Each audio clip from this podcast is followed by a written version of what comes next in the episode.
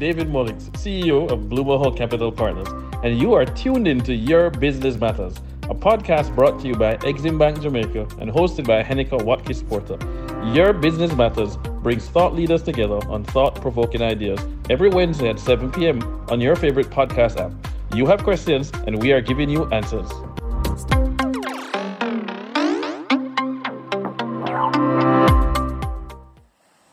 luxury beaches, countless grains of pure white sand, tranquil breeze and palm trees, our beautiful island Jamaica. Oh, Jamaica. We miss the vibrancy of our tourism product, but hope is on the horizon. At Exim Bank, we know that SMEs in the tourism industry need support to keep this vision alive, to continue building our national legacy, to strengthen one of our country's strongest assets. We also know that in times of adversity, you need financing to keep serving the tourism sector. Our mandate is to help you so that you can survive, thrive, overcome challenges, and meet your financing needs. Let us help you to build a better future for your business. Ask about our small and medium-sized tourism enterprise loan today. Borrow up to 25 million with interest rates as low as 4.5% and up to 7 years to repay.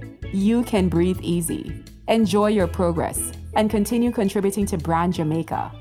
Exim Bank. By helping businesses, we save lives and livelihood.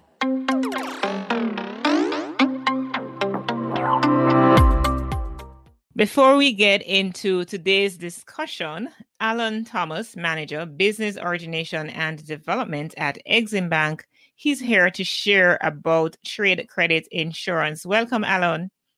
Hi, thank you. When we talk about trade credit insurance, what are we talking about? Trade credit insurance is a product provided by the Exim Bank that gives an exporter or a um, local trader who sells on credit the ability to protect his, his receivables. What do I mean by that? For example, you sell, you're selling biscuits and or sandals, and you sell it to a shop or a business, another business place down the road. All right. All right. And but you sold those goods on credit. You gave them time to pay you. You gave them 30 days, 60 days. So you have now, so somebody owes you money, but that person could in 30 days or 60 days run into problem and not be able to pay you. So what the trade credit insurance does for for the owner of that trade credit insurance or the owner of that policy, it gives that the owner the, the protection if the person defaults on the payment. So the payment is not made, you're able after 90 days to make a claim against the policy and be paid up to 80% of the value of that of the amount that you sold to the to, to your customer. And is there a minimum and max or maximum that is covered? And what are the premium rates that we're talking about and how are they determined? There is uh, the maximum and minimum. Let us discuss that. Oh, it is determined. All right. When you identify a person that you want to, that you're, that you're asking us to ensure your receivables with, we would now do what we call a a credit check on that person. When the credit check is done, a recommendation will come back about the amount of credit that the organization or the over the, the, the reinsurers will be willing to in, to insure, meaning that they may decide that they will not insure more than 10,000 US dollars worth of goods. They might they may decide that they are not doing more than 100,000 US dollars worth of goods and then that becomes the, the limit, the, the upper limit of the amount you insure. So anything you declare to the bank in excess of that would not be covered. But any amount that you sell to that customer within that 100,000 that was approved would be fully protected. And in the event that the buyer defaults on that on that payment that is due to you, you will be able to make a claim to Exim Bank and we will investigate and pay you. Okay. And and to answer the question now, how are those premium rates uh, determined? Oh, the premium the premium rate is fairly attractive in that it is six cents out of every hundred dollars. So if you so it ends up the, the if you should use it as a percentage, it's 0.6 percent. Okay. Of the face value of the amount that you are selling. So if you're selling, um, let us say ten thousand dollars worth of goods to, uh, let us say a thousand dollars worth of goods to a party, then the coverage on that will basically be a, be sixty dollars for a thousand dollars worth of coverage. So every thousand US dollars worth of goods you sell on credit, then it will cost you six, uh, 60 cents to cover that. All right, so sixty dollars. Right, sixty dollars. Right. Sounds attractive. So, what kinds of businesses or types of goods or services are covered under this uh, regime? All goods would be covered, and it is when it is and it is so it is can be bought for over for exporters and for the local market. But in most instances, it is the exporter who is usually buying because they are in most cases they are less familiar with the persons that they are selling they are selling the goods to. But sometimes even the pandemic that came up recently, let us say you have you were doing business with a customer that you have been doing business with for years, but because of this unforeseen circumstance, this this customer could have actually business could have folded, and then you would not be paid. But you, it's not no fault of the customer. You know, it's no intention of the customer why he has he's not able to to pay you. Unforeseen circumstances has developed, and therefore he's unable to pay. But if your goods were insured when you sold it to this customer, then you would be able to make a claim on the bank. And if it was you sold ten thousand dollars worth of goods to him, ten thousand US dollars worth of goods, then you would make a claim for the for eighty up to eighty thousand dollars would be paid. Eight thousand dollars would be paid under the policy. Mm-hmm. And what kind of information do you need to approve a business owner for trade credit insurance at Exim? Typical uh, documents that you would send in when you're opening a bank account, uh, like it's your company's documents, your so those are the, the documents. Uh, incorporating documents, a list of your who are your your shareholders and things like that. We would be you would be required to submit to the bank. We would do a proposal for you, and after that proposal is done, then we'll get an approval. And the policy to take out the policy will cost you about twelve thousand five hundred dollars. But what it gives you is the protection, twelve thousand five hundred, I should say, uh, Jamaican dollars. But you could use that policy now to establish credit limits for all of your overseas exports and that may give you protections for hundreds of thousands of US dollars or tens of thousands of US dollars would be far more than the cost of the policy. Mm-hmm. And finally, can persons go to learn more about uh, the trade credit insurance that Exim Bank offers to business owners? Our website will provide you information about the, the product, and you are able to make contact with our business. If you go on our website, you'll be able to make uh, ask questions on the website, and some an officer will contact you to provide you with the information about the policy and make the arrangement for you to get the policy to, to underwrite the policy for you. Eximbankja.com. That's it. All right. So to, to learn more about trade credit insurance from the Exim Bank, we go to eximbankja.com. Thank That's you. correct. Thank you so much, Alan. Alan Thomas is the manager of business origination and development at Exim Bank Jamaica. I appreciate you sharing time with me today to share about trade credit insurance. Thank you so much.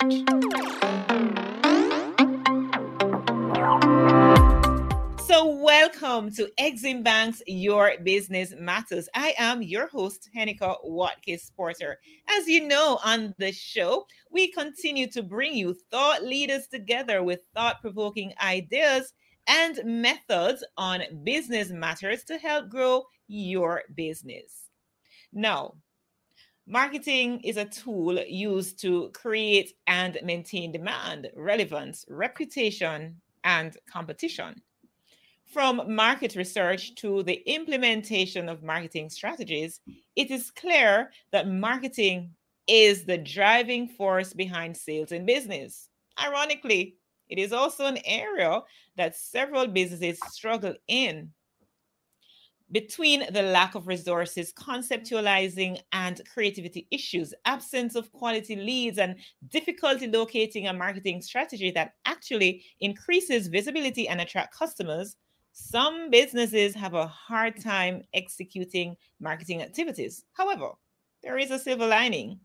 There are several techniques that help to attract and sustain a target audience, one of which is psychological strategies business moguls argue that emotion sells and that's one and that once you appeal to the deep desires of your target audience you are guaranteed to win in a recent issue Forbes magazine states consumer psychology is the only constant in a changing retail market. Studies have shown that people are 30 times more likely to try a brand if they believe that the brand will deliver on emotional, functional, and social benefits. Robert Rosenthal, in an article for Fast Company, noted the vast majority of marketers are not psychologists, but many successful marketers regularly employ psychology in attracting consumers. When used legally and ethically, Psychology, according to Rosenthal, can be used to attract and compel consumers to buy. So the question is Is psychological marketing truly a way to win? Or is there a thin line between psychological marketing and manipulation? Find out in today's episode of Your Business Matters. My guests today are Gabriel Heron. No, Gabriel is Jampro's VP of Marketing. And I also have with me Dr. Nadia Brown, who is a global sales and sales training expert at the Doyenne Agency. Welcome, welcome, welcome. And let me say that again. Dr. Nadia Brown, global sales and sales training expert at the Doyenne Agency. Welcome, lady and gentlemen. Thank you. Hi. Hi. Hi, all. Yeah, so it's so good to have you. So let's talk marketing slash sales funnel and the customer journey. Let's hear the lady go first. Go right ahead, Nadia. I was about to say ladies before gentlemen. I know, right? So I, just, right in, I preempted you because I knew you were going there. Yes. Well, I think you know, Henika, you made a really good point when you talked about the fine line between using psychology between influence and manipulation. So it's definitely something to pay attention to. But when you're looking at um, psychology and leveraging these different um, strategies in your marketing and sales, some things that you want to consider are making it about them. Uh, salespeople sometimes have a reputation for not listening and being very selfish. And so you want to take the focus off of you and then place that on your buyer, your potential client, and what is it that they need, and making sure that you're listening to those cues and really focusing on what it is that they want and they desire. Um, some other strategies are using social proof. So being able to show that the things that you've done before or your company have done before could potentially work for them as well.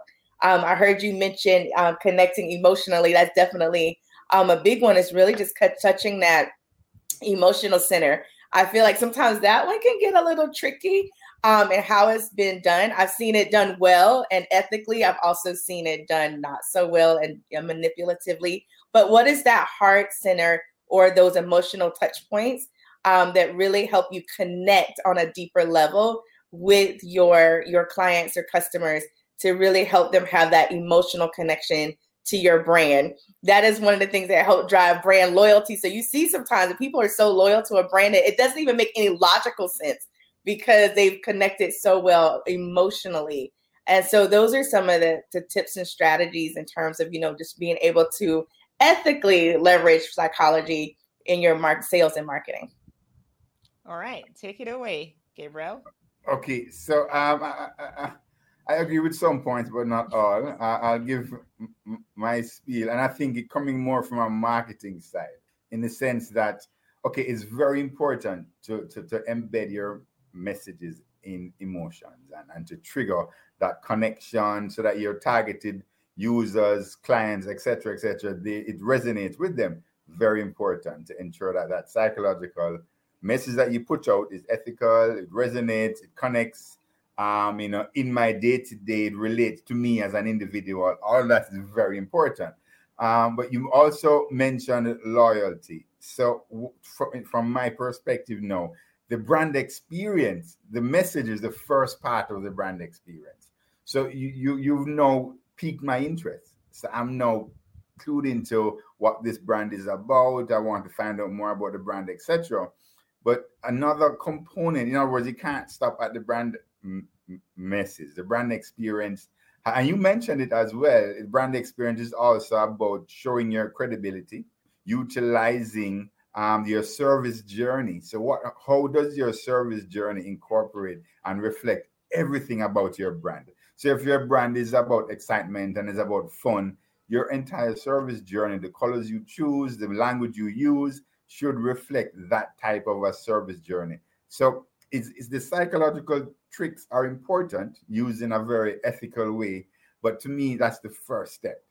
You know, there is a extensive service journey that that encompasses what your brand experience is that has to be delivered as well because that is how you get the loyalty. So for argument's sake we, let's go back to a, a, brand that you know a lot of marketers love this brand apple. You mentioned apple right?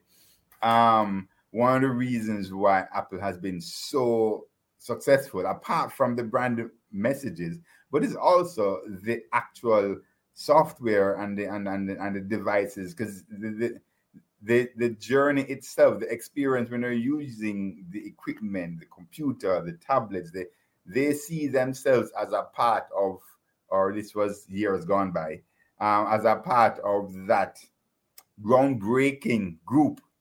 Because you know they came out with the iPod, they came out with the iPhone that had music in. Co- so there was always another step that Apple was jumping towards. So as a cohort, we were a part of that group. We were a part of that group. So that brand experience was all a part of it. Um, so it's important, yes, to connect, to resonate emotionally um, with our target group. But because we live in such a competitive world when it comes to entertainment, so there's a time when movies and series and, and sitcoms was what we're used to entertain us. But social media on a whole captures all of that. So you can't only rely on your ad campaign to be that key point of you know is a, is a funny ad or it's an engaging ad and more because there's so many other messages across social media that you're competing with to resonate at the end of the day. How does your brand stand out amongst 10 other items that you would have seen on social media that you're like oh that was so cute. Oh that was so compelling. You know so the idea is you have to ensure that there's that brand extension of the service journey of the customer. And, and, and, as a salesperson, I know that you recognize this as well, Dr. Burr, in terms of the sales funnel and how strong your sales funnel is, etc. So I'll I'll stop there and hand back over. I don't want to, you know, take over the the discussion. It's okay because I'm going to keep you on the cyberspace floor, right? So I want you to, at this point, Gabriel, give us your your your best points for the um, marketing versus the sales funnel um, aspect of it. Well the customer journey rather because that's where you mm-hmm. are you're more um, tending towards. So give us your best arguments for that and i'm giving you 90 seconds to do that and then i'm going to have nadia rebut rebut what you've just said. So go right ahead.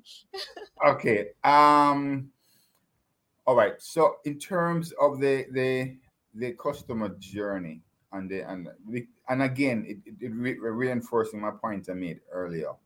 There's so many messages out there, and as a brand, how do you stand out? Right. So yes, you need to stand out. You need to have that that key message that piques a user's interest. Very very important. However, um, the reality is you have to make your engagement process very easy. So if it's a situation where you put out an ad and, you, and the person's to call you, people don't want to call anymore. They want to click and automatically submit their request and automatically. So in other words, what is that customer journey? Is it two clicks away, three clicks away? You know, do I need to download an app? that that customer journey part of it is extremely important. So no matter how good your message is, you have a thing called fall off rate. So within your sales funnel, how what percentage is falling off and what percentage is actually throughput. No, no matter how great your psychological message is, your ad campaign is, if that that, that customer journey sales funnel and you have high fall off rates, if the mobile app is not user friendly, if the navigation is poor, whatever the case may be, that all is a part of the brand experience. And I think I'm over the 90 seconds. Uh, yes, yeah. yes, yes. Go right. time, time. Go ahead, Nadia. so I I could um I can agree with a lot of what Gabriel said in terms of just the overall customer journey. I think the other part to that though is really being able to tell a compelling story and where people can really resonate with that. I think that one of the things that we often overlook from a sales perspective and when we're looking at marketing is we feel like if we just put out this message, it will just pull the right people in, um, which is true when it's done well. So you want to make sure you're connecting with the right people so that when you're having these sales conversations, when you're looking to invite people to take that next step, you're also inviting the right people to take the next step.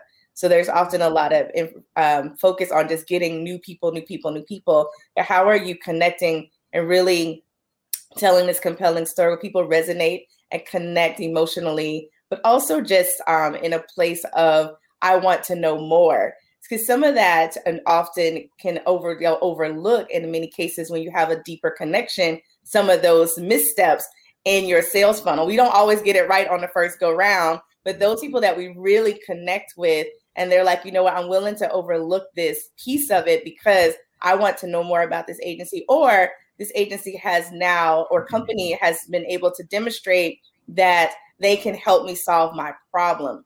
And that's the big piece in being able to tell a compelling story, to be able to demonstrate your um, to how your product or service really can help them you know address the things that they either have a problem with or those things that they desire as of course you're taking them on that journey. Mm-hmm. All right, good. So the next question I have is what are some of those psychological tricks that those those predominant ones because for you know our audience listening might be thinking um so what are the tricks that these guys are talking about right so kind of mention for us some of those prominent ones that you've uh, we perhaps used yourself um, to pull people in and um, and and why we have to watch carefully the line that we tread. Oh boy! So a couple of them that you will often see, you may even hear those, are creating scarcity. Um, I don't like to use that term. I think that one is definitely that fine line, but I also see the importance of helping to demonstrate urgency and helping to uncover why someone should take that action sooner rather than later, right? We don't want them to take forever to make that buying decision. However, that there's a fine line for you to respect your buyer's process because everyone has their own process. So some people will buy sooner than others. So you definitely have to watch that one. We've probably all heard FOMO, fear of missing out. So people are, mm-hmm. how do you create that FOMO? Um, I think sometimes people on the odd, the, the wrong side of this equation, if you will, will be just dishonest in their marketing. So we don't want to do that. But then again, that, that, relates to urgency. How do you communicate that and really get people excited to take that next step versus taking their time, mulling it over, sleeping on it for seven years? Like you want them to move forward because you want to work with them and you want to be able to obviously close sales and move forward. I think the other one is um, it's just when you talk about connecting emotionally um, I know we talked a lot about emotions today, but I've seen that where it's been done manipulatively. Um, people have just really shared some things where it has rubbed people the wrong way or just driven them to a place that was just like, eh, you know, that doesn't really feel good. So when you're thinking about psychological tricks, if you will, you want to think about operating in integrity. We talked about that a lot today already, but then also respecting your buyer. I get that we want to close sales. Sales is the lifeblood of a company, but we also want to have that respect. Because to Gabriel's point, when you're looking at your overall customer journey, if they have a bad experience, even if they are a customer, they won't be a customer long. So you definitely want to have that respect for them. You want to treat them well and make sure that they have an excellent experience so that they will want to not only experience it again, but then share it with others. And Gabriel. Interestingly, um, the, the, the it's important to in terms of the urgency, particularly from a sales perspective. So, yeah, I mean, you may have a marketing campaign that is more sales driven than brand awareness driven for argument's sake. So, you may need that urgency. You may need two weeks for the offer or 20% off for one week only. Those activities are fine, right? Um, and they're not, I wouldn't consider them tricks. I would just call consider them special offers, so to speak. However, um, the, the, the challenge is if that if if a client or a customer is claiming that offer and there are challenges in claiming it or challenges in the service journey itself when that comes up again a month from now you're having another campaign um, they won't be so inclined to respond to that offer if the service journey and nadia mentioned it as well if the service journey wasn't conducive. And again you know how people nowadays they have no patience they have not, they, they, they click, they experience three seconds of issues and they're gone to another site.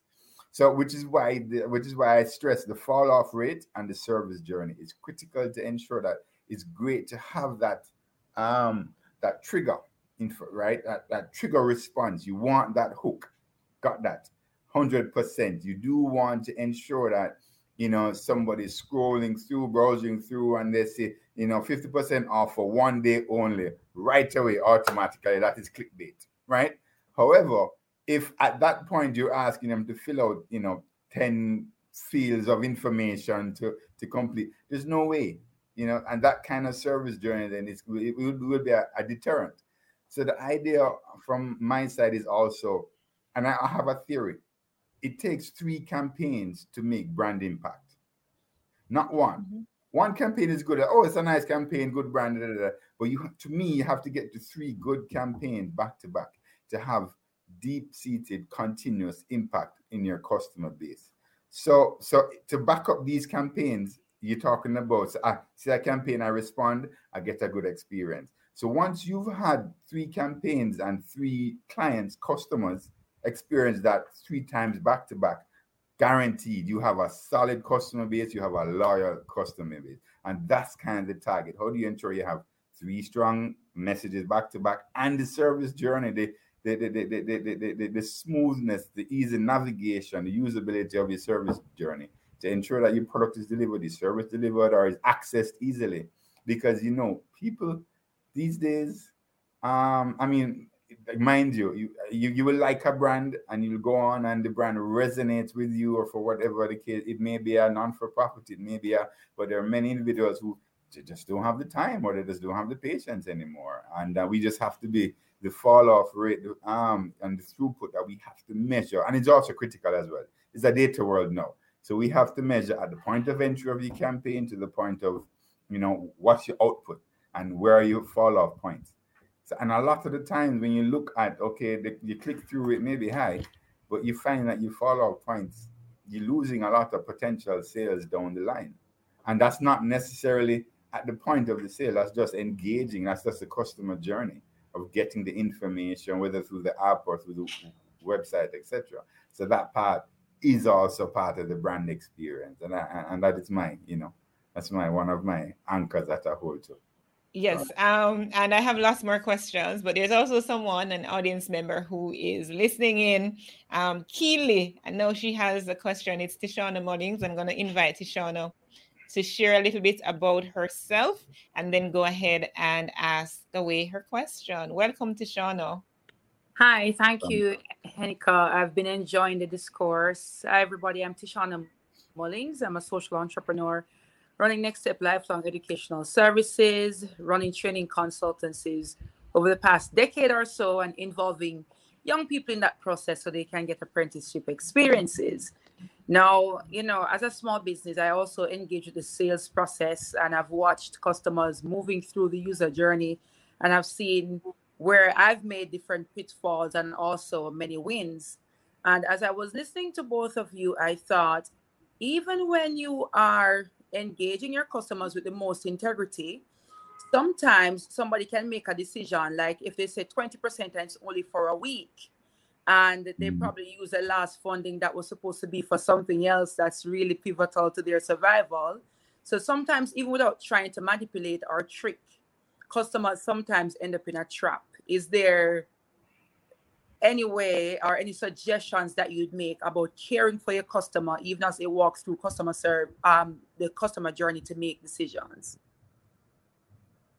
You want me to go, Nadia? I can go ahead. Yeah. For me, for me, I think for me, I think um as it relates to you do have to maintain integrity in your message because in truth even if you you say you put out a sales campaign and you say 30% off right and um, in fine print, and this is something that person does. In fine print, you say for two weeks only, and only for items over five hundred dollars, things like that. You know, um, I think we have to be very upfront with customers or potential customers. A lot of the time, they will respond anyway. And that's the, that's the thing. It's almost like we're self-eliminating, and we don't realize that you are affecting the credibility of your message and your brand. If you had just said 30% off for items above 500. They're going to look on the site and see what items are above 500.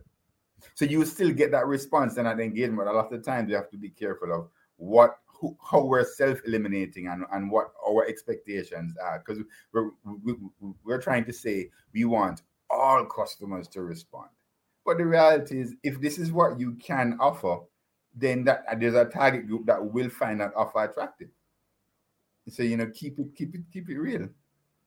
And to answer the question, Sorry, as Doc, as that as Doc responds um, to the question, let us say it's really not right for a customer um, at this time. Uh, what do you think about being honest uh, to say, you know what? I know it's 20% off, it's only one week, but it may not be a good time for you based on the situation that you're explaining.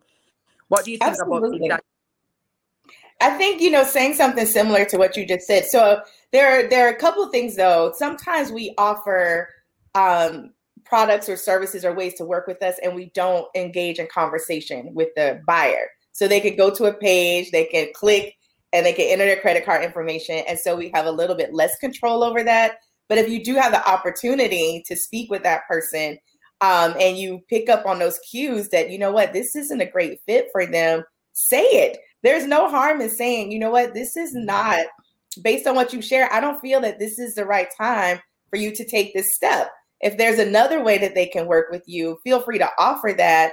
But I think, you know, there is that space where we can say, and I've said it, I'm like, I don't think you should do this. Now, ultimately, they have the choice, um, but I don't think that you should make this choice right now based on what you've shared. Um, some tips if you're not necessarily engaging in conversation, or to Gabriel's point, to help people self select, you can add additional language like, you know, be sure to invest responsibly. Um, you know, this is a significant investment. Um, so you want to make sure that this isn't going to cause a, a, financial hardship for you and your family.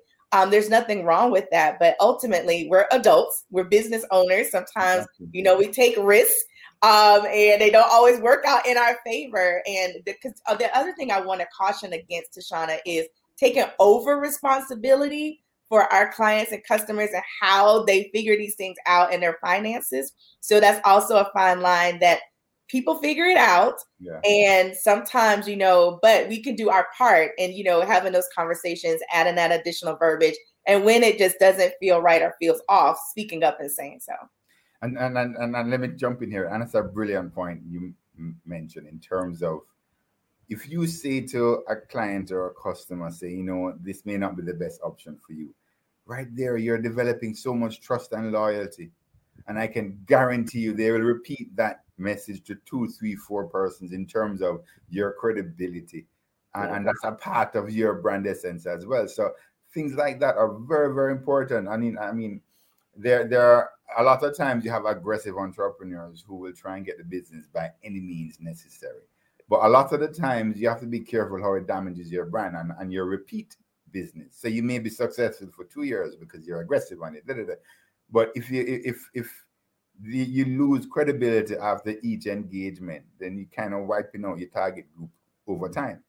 So you have to be very careful of how credible your message is, and just be and just be very very upfront and loyal to even persons who are not your current customers or client. And I think that's a critical point that Dr. Brown made. All right. Um, love that. Thank you for your question, Tishana, and thanks for the responses. So I'm going to to Gabriel and Nadia. I am going to uh, describe a scenario, and I want you to tell me if it's a trick or a treat. So I actually had a guest um, on the Entrepreneurial You, and we are talking about some, you know, uh, a, I don't remember what the topic was, but he shared, and, and of course, let me just make a um, shout out to Nadia again for being a guest on the entrepreneurial you. Yeah. so I, I was kind of because I didn't want to di- divert, I did not take, you know, do a follow up question, but he typically explains that he sometimes what the company does is intentionally make a slip up, make a foul up, and mm. so they can quote unquote correct the problem after, and the customer sees how wonderful of a job they do and stuff like that. So, so, I want you to argue based on your position in this conversation thus far, Nadia and Gabriel. Is that a trick or is it a treat? Because at the end of the day, the customer smiles. Hmm. I, I, don't know how to respond to an error and then responding to it. Um, oh my um, gosh. I would say that is a trick. personally, I can only speak personally. I feel that it definitely is erring on the side of manipulation. Um, I get that we want to be able to demonstrate it, but to even to Gabriel's point, you know, you want to provide, do your best to provide an excellent customer journey and not have to deal with customer service issues. And so it's almost annoying, and I think it, it damages your brain when people figure out that you're playing games essentially. And so I would say it's a trick, and I would also say it's more manipulation than influence. Yes, definitely, hundred percent. Even though the customer wins, I'm I'm just putting that out the, there. But the customer. So what about the scenario where um the customer never had any issue at all? The customer wins outright there. You know, you don't have to. Well, you don't have to. That argument trumps mine like immediately. in other words, you don't have to show that you have great service by you know missing by an, an issue, yep. right? Um, you know, but but th- th- these are the things that I think desperation drives um, business entities to do, and it's not always it's not the best approach at all. The reality is focus on the brand message and your customer experience. Just that that, that service, not just the customer experience for when they're about to purchase, as in click but up to that point is very, very critical. You know, and that may even be a telephone call as opposed to an, an mobile app. It may be a one, two, three, four telephone call. So it is, is ensuring that that, that that, that engagement is tight and your message resonates. You know. Mm-hmm. All right. So um, Nadia, as we say in Jamaica, let me just explain this for you. Enough said, right? So we, we said enough. enough yeah. said. I was thinking like my granny would say, do it right the first time. Like don't go out create drama. All right. So um as we as we wrap, what I want you both to do, you've been such um great sport. You know, I really enjoyed this episode. Gabriel Heron and Dr. Nadia Brown, and of course for Tishana Mullins for asking your question. And as we wrap this conversation, this you know this course which has been going so well, I believe, I just want you to give you know um, close off with giving us some tips for our business listeners or you know our listeners who are trying to figure out how do I get this marketing thing right. So in terms of the one, the customer journey and the sales funnel. So Gabriel, of course, you you are big on the customer journey, and Nadia, you're talking about the the sales slash marketing funnel. So give us your best tips so that our entrepreneurs or business owners can um, level up in their businesses. Go ahead, Nadia. So I would say, you know, first of all, be clear on who it is that you want to work with. Sometimes with when you're leading up and building out your sales funnel, we're just trying to get everybody and their grandma in the funnel. So be clear on who it is that you want to work with. And then also be clear on the benefits or how they'll be different as a result of working with you and your company. Um, because that is really great in helping them to connect the dots. Because to Gabriel's point, there are a lot of people out there, there's a lot of noise in the marketplace. How do you stand out? as you're putting together and taking people through your sales funnel, you can really start to qualify them and get clear on this is my ideal person. And then they also get to know is this my ideal company and can they help me? Um, definitely, you know, sharing your values, being willing to share stories, client testimonials, client results so that people can be able to experience that and see themselves in it. Um, depending on your company, even being able to do demos or how to's and showing people, you know, an experience with you or your product, even through YouTube videos. And then I think it came up earlier just don't be desperate. When it comes to sales, don't allow that desperation that sometimes comes up, that pressure that we have to close the sales at no at any expense to be the driver when you're having those conversations with your prospects. You really want to be about them, position yourself as a strategic ally, and then focus on those relationships because ultimately that will help drive your sales. Okay, so my thoughts are um, spend the extra time to to be creative. Um, a lot of times, a lot of effort is put into developing marketing campaigns and getting them out there, and not enough time is spent on really developing a, a strong creative campaign, a witty campaign that resonates. That's one. That's the first thing because you have to stand out, right? Keep your message simple and to your targeted audience. So you clearly have to establish, okay, this is my target group. What simple message even if it's something like two words, simple message that you know will resonate with their target audience. If I'm selling car tires and, I, and I'm saying my, my, my group is black rubber to the world, I don't know. But in other words, a, a, a message that will automatically resonate with your target group, right? Um, so and then finally, finally, you have to develop your brand story, your brand experience through social media. That, that is the way to go now. There's no way, and whether it is that you're one of those, you know, um, extroverts that just walk around every day and you you have a social media page.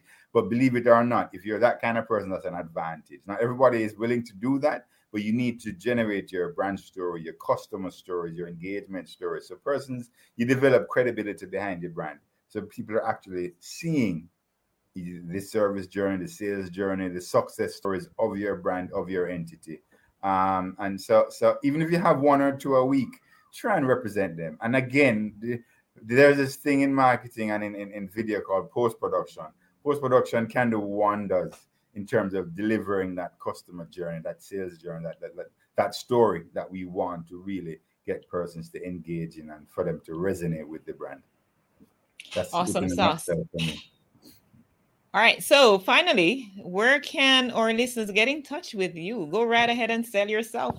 oh wow! I didn't know I had that, that side of it as well. Go ahead, Dr. Brown, you first. You can learn more about us at thedoyenneagency.com. Um, and I am uh, I am Dr. Nadia on most social media platforms. Well, uh, you can contact me on LinkedIn. Um, Gabriel Heron, uh, VP Marketing at Jampro. You can look me up and you can contact me, send me a, a message, and I'm glad to respond to any queries, interests, etc. That's the best place to contact me, actually. Excellent. I love this. Fantastic. Thank you both, Dr. Nadia Brown and Gabriel Heron, for being my guest today. And of course, Tishona Mullings for your question. I really appreciate the time that you have spent with me. And I trust that, you know, our audience members would have gained some insight into their marketing as they, you know, listened and they took notes, I hope.